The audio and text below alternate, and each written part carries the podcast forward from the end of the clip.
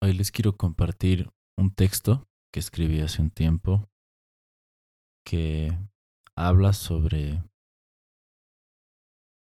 la diferencia entre escaparnos de nuestras casas versus salir de nuestras casas. Y cómo una viene desde el dolor y la otra viene desde un amor profundo, muy profundo. Amor a quienes son tu casa hoy, tu hogar, y sobre todo un amor propio. Y como emocionalmente es muy distinto escaparte que salir. Requiere mucho coraje y vulnerabilidad abrirse y compartir esto, pero de eso se trata este podcast. De que puedas empezar a abrirte y compartirte, porque ese es tu verdadero yo.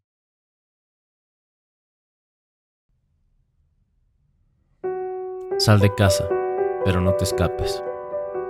Cuando tenía 18 y ya se estaba por acabar la época del colegio, lo único que quería era salir de mi casa.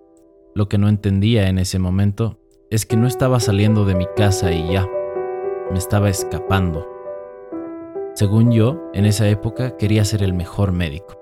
Y era muy raro como todo y todos me decían que me vaya a estudiar fuera. Yo siempre me compré la idea de que me iba a estudiar al extranjero, preferentemente Estados Unidos. Mis profesores me decían que podía. Mis calificaciones del colegio reflejaban mi capacidad de rendir bien en el estudio. Mis padres veían ese potencial en mí de ser exitoso, y yo estaba seguro de que sería famoso y exitosísimo. Guess what? Terminé estudiando en la ciudad del lado. Me pasé de vivir de La Paz a Cochabamba.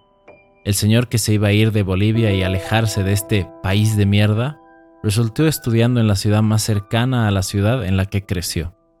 Pero claro, con tal de salir de mi casa lo antes posible, lo que sea. Yo necesitaba irme. Ahora comprendo mucho más por qué tomé esa decisión. Me estaba escapando de mi casa, me estaba escapando de mis padres, pero sobre todo, me estaba escapando de conocerme a mí mismo. Y no estaba saliendo de mi casa en amor. Recuerdo claramente que no me senté ni un minuto a buscar universidades fuera de Bolivia. No me senté a investigar cuáles eran las opciones para estudiar lo que quería estudiar. Pero ¿cómo hacerlo? Si ni siquiera sabía quién era, mucho menos qué quería.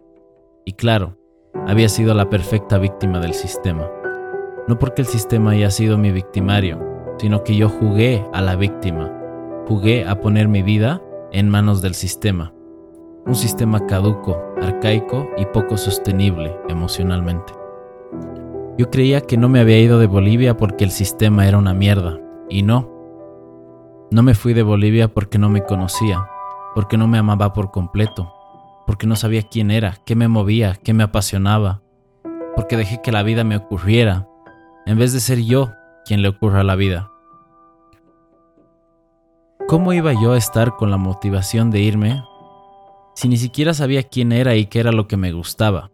Dejé que la inercia del sistema me mueva por durante tres y poco años, cayendo en el victimismo y la falta de protagonismo de mi vida, y dejando mi vida en manos de algo externo a mí. El tiempo pasó, me fui a vivir a otro país. Continué con mi carrera, pero todo cambió. Llegó la pandemia. El COVID me dio el tiempo de conocerme, de conocer dónde estaban mis verdaderas pasiones, mi luz y mi sombra. Por eso, y por otras cosas, es que estoy tan agradecido con el pinche bicho. Finalmente dejé la carrera, dejé el sistema educativo clásico, pero no por bronca o por escaparme, sino por un genuino amor. Amor a mí mismo, amor a mi luz y mi sombra, amor a mis sueños, amor a mis ideales. Volví a la casa de mis padres, Fracasé, muy entre comillas. Volví a empezar, pero con otros ojos. Ahora me amo enterito, con mi luz y mi sombra. Ahora sé que me gusta de la vida. Ahora sé quién soy. Y ahora, en mucho amor, decido que es momento de salir de casa. Los amo, Paima. En verdad los amo. Pero no puedo seguir frenándome porque ustedes no ven lo que yo. No tengo la certeza de que vaya a funcionar. No tengo la certeza de que no me estoy equivocando. No tengo la certeza de que no voy a fracasar. Lo único que sé es que si no hago lo que amo, estoy muerto en vida. Y no sé cuándo me toque morir. Nadie lo sabe. Pero prefiero morir haciendo lo que amo, que vivir esperando no fallar, evitando fracasar, para luego ir a hacer lo que amo. Porque ese luego llega muy tarde, o me morí sin siquiera intentarlo. Los amo y me han dado muchísimo por lo que estoy agradecido de corazón.